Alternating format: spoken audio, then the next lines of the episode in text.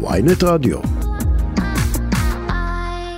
איתנו אלוף במילואים יאיר גולן, חבר הכנסת לשעבר וסגן הרמטכ"ל לשעבר, שלום לך. בוקר טוב. ממה שאתה מתרשם מהפעילות של צה"ל, כפי שמנסים לייצר איזושהי פעילות ממוקדת ולא מבצע נרחב, אתה מגבה אותה? לגמרי, אני חושב ש... דרך אגב, אני לא יודע אם כל מאזינינו מודעים לכך. הרמטכ"ל עצמו היה מפקד חטיבת מנשה, החטיבה שאחראית על ג'נין. הוא מכיר היטב את התשתיות וגם את השטח ברמת הבית הבודד בתוך מחנה הפליטים. ואני חושב שהמבצע הוא מבצע חיוני. אין מנוס אלא מלטפל בתשתיות האלה בצורה ממוקדת ובצורה אפקטיבית. ואני מניח שזה יהיה התוצר של המבצע הזה. אין לי ספק שהוא יסתיים כמבצע מוצלח. רק נקווה שכל חיילינו יחזרו בשלום. בהחלט. השאלה היא כמובן מה קורה אחרי המבצע. וכמו שכל מדינאי מכיר ויודע, אני מקווה גם בממשלת ישראל, ללא תוחלת מדינית, ללא איזשהו רעיון מסדר ברמה הלאומית, כל האנרגיה הצבאית הזאת בסופו של דבר עתידה להתפוגג. נכון, אנחנו רואים שכאן במקרה הזה הרשות הפלסטינית, אין כוונה, מעבירים את כל המסרים, אין כוונה לכבוש את הרשות הפלסטינית, מתאמים, כלומר עם כניסת הכוחות מודיעים לרשות הפלסטינית, מייצרים איזושהי, מייצרים יעד נקודתי שמדובר באמת ביעדי טרור, כלומר יש ניסיון בכל זאת לשמור על איזשהו מרקם של שיתוף פעולה עם הרשות. אין ניסיון למוטט אותה. זה ברור מאליו, אבל uh, כדי להיות, uh, כנראה שלא הייתי מספיק uh, ברור. Uh, צריך מעבר לכך איזושהי תוחלת מדינית, מה אנחנו רוצים לעשות, לאן פנינו. Uh, כשהממשלה באופן uh, שיטתי ועקבי מסמלת uh, לעולם כולו וגם לאזרחי ישראל שכוונתה לפתח את שטחי יהודה ושומרון על 2.8 מיליוני הפלסטינים שחיים שם, זה גובל בטירוף מוחלט, וזה כמובן מייצר ייאוש בשטח, ושמתורגם בהמשך גם לטרור.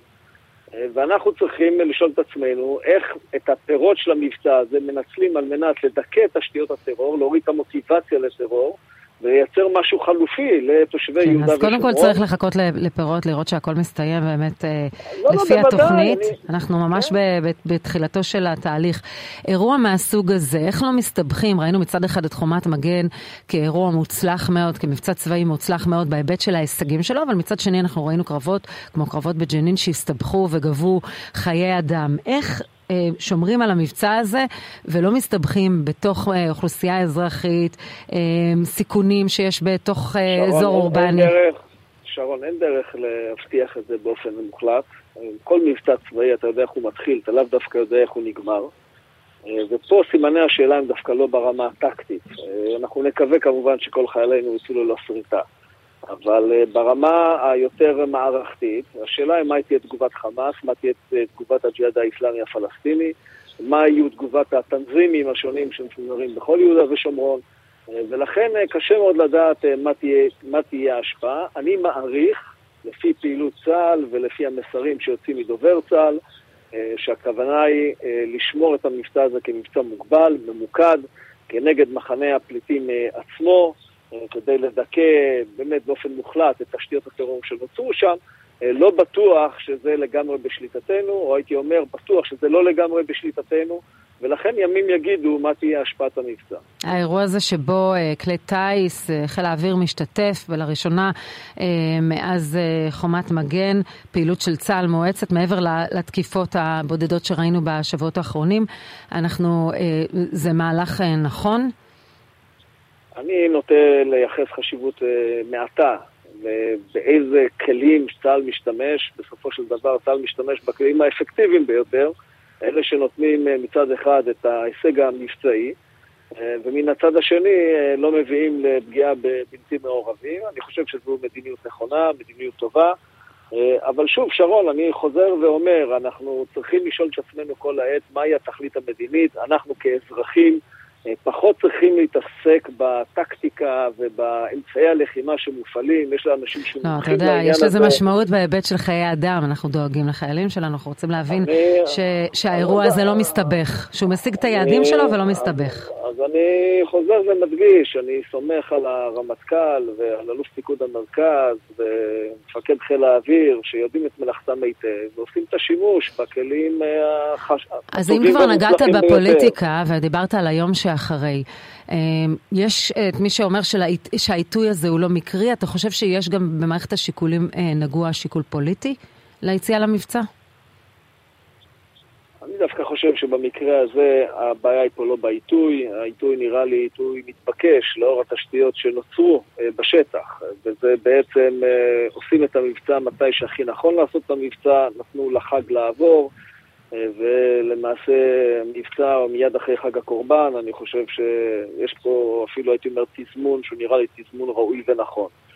אבל אני חוזר ואומר, השאלה היא מה אנחנו רוצים להשיג בשטחי יהודה ושומרון. האם פנינו לסיפוח, פנינו להיפרדות, אה, פנינו לפיוס או פנינו למלחמת גוג ומגוג, אה, וזה דבר שכל אזרח ישראלי בסופו של דבר צריך להכריע בינו לבין עצמו ולשאול את עצמו איך, מגיע, איך מתקדמים הלאה. אה, הדברים האלה, כמו שאנחנו רואים גם כרגע, לכל החלטה כזאת יש משמעויות שבסופו של דבר מתרגמת גם לחיילים צעירים שמסתובבים בתוך מחנה הפליטים ונלחמים בו. אה, ולכן אה, תשאל את עצמה כל אם עברייה לאן היא רוצה שבאמת מדינת ישראל תתקדם, כי זה משפיע על גורל בנה באופן חד משמעי. וכפי שאתה מעריך, המדיניות של הממשלה הזו לא מובילה לפתרון, אלא מובילה להפך. ל...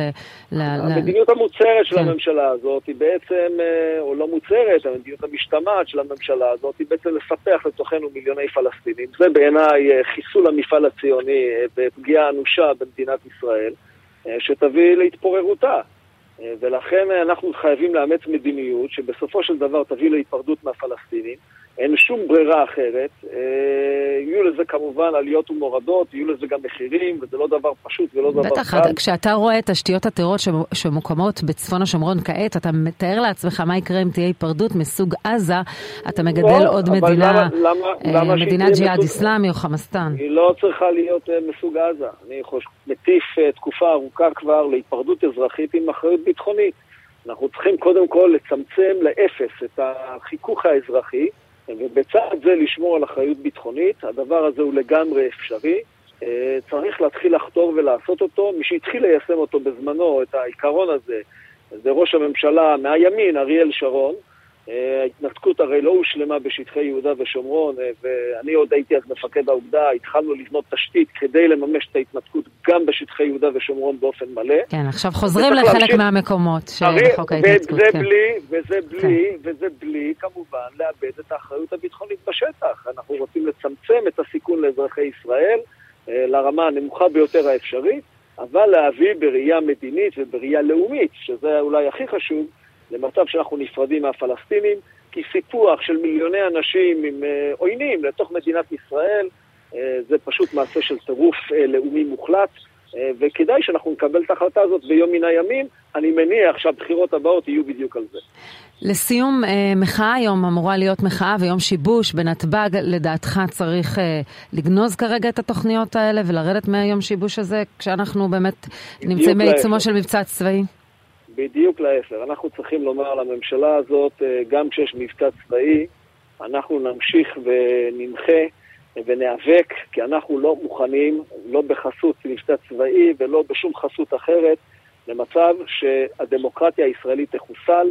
הצעדים שאתם נוקטים בשטח אה, וצעדי החקיקה העתידיים שאתם אה, רוצים לממש, כל כולם משמעותם חיסול הדמוקרטיה הישראלית. אנחנו נמשיך ונהיה עם חופשי בארצנו, אנחנו ניאבק על זה בכל הכוח אה, ולא ניתן לממשלה הזאת יום מנוחה. אה, מהסיבה המאוד פשוטה שהיא פועלת היום נגד עם ישראל עצמו. אתה לא חושב שביום כזה, כשמשטרת ישראל נערכת לאפשרויות של אה, ניסיון להוציא פיגועים ו- וניסיון, בכל זאת, מי יודע אם אולי יהיה כאן אירועים של שומר חומות, יש מבצע בכל זאת, ביום כזה לא צריכים להתאחד לפחות סביב המטרה הזו, שאתה מגבה אותה לחלוטין. קודם כל, ממשלת, אה, משטרת ישראל לא נערכת לפיגועים, ואני לא מכיר שום מטרה מוגדרת לפיגועים, ככה שהדבר הזה אין לו שום אחידה במציאות. ואין לפעילות המחאה שום השפעה, בוודאי ובוודאי אין לו שום השפעה על המבצע הצבאי. ולכן בצד גיבוי אינסופי שאנחנו נותנים לצה"ל, ומתפללים ומייחלים ומחזיקים אצבעות שאף חייל לא יישרט, ושכל היעדים יושגו ויושגו באופן מלא. אנחנו נמשיך ונמחה נגד הממשלה הרעה הזאת, שמוליכה אותנו לאסון, שיוצרת קרעים בלתי נסבלים בתוך עם ישראל, ולא שלא לצורך. כל זה בשביל פשוט לחסל ולפגוע בדמוקרטיה הישראלית, ולהציל אישים מסוימים מאימת הדין או מפסיקות בית המשפט, ואנחנו לא נאפשר את זה, פשוט לא נאפשר את זה, וצריך לומר את זה יום-יום לממשלה הרעה הזאת. אנחנו לא ניתן לכם לממש את זמנכם בדמוקרטיה הישראלית. תומכים במבצע, אבל ממשיכים במחאה. אלוף במילואים יאיר גולן, לשעבר סגן הרמטכ"ל, תודה רבה לך. תודה רבה, יום טוב.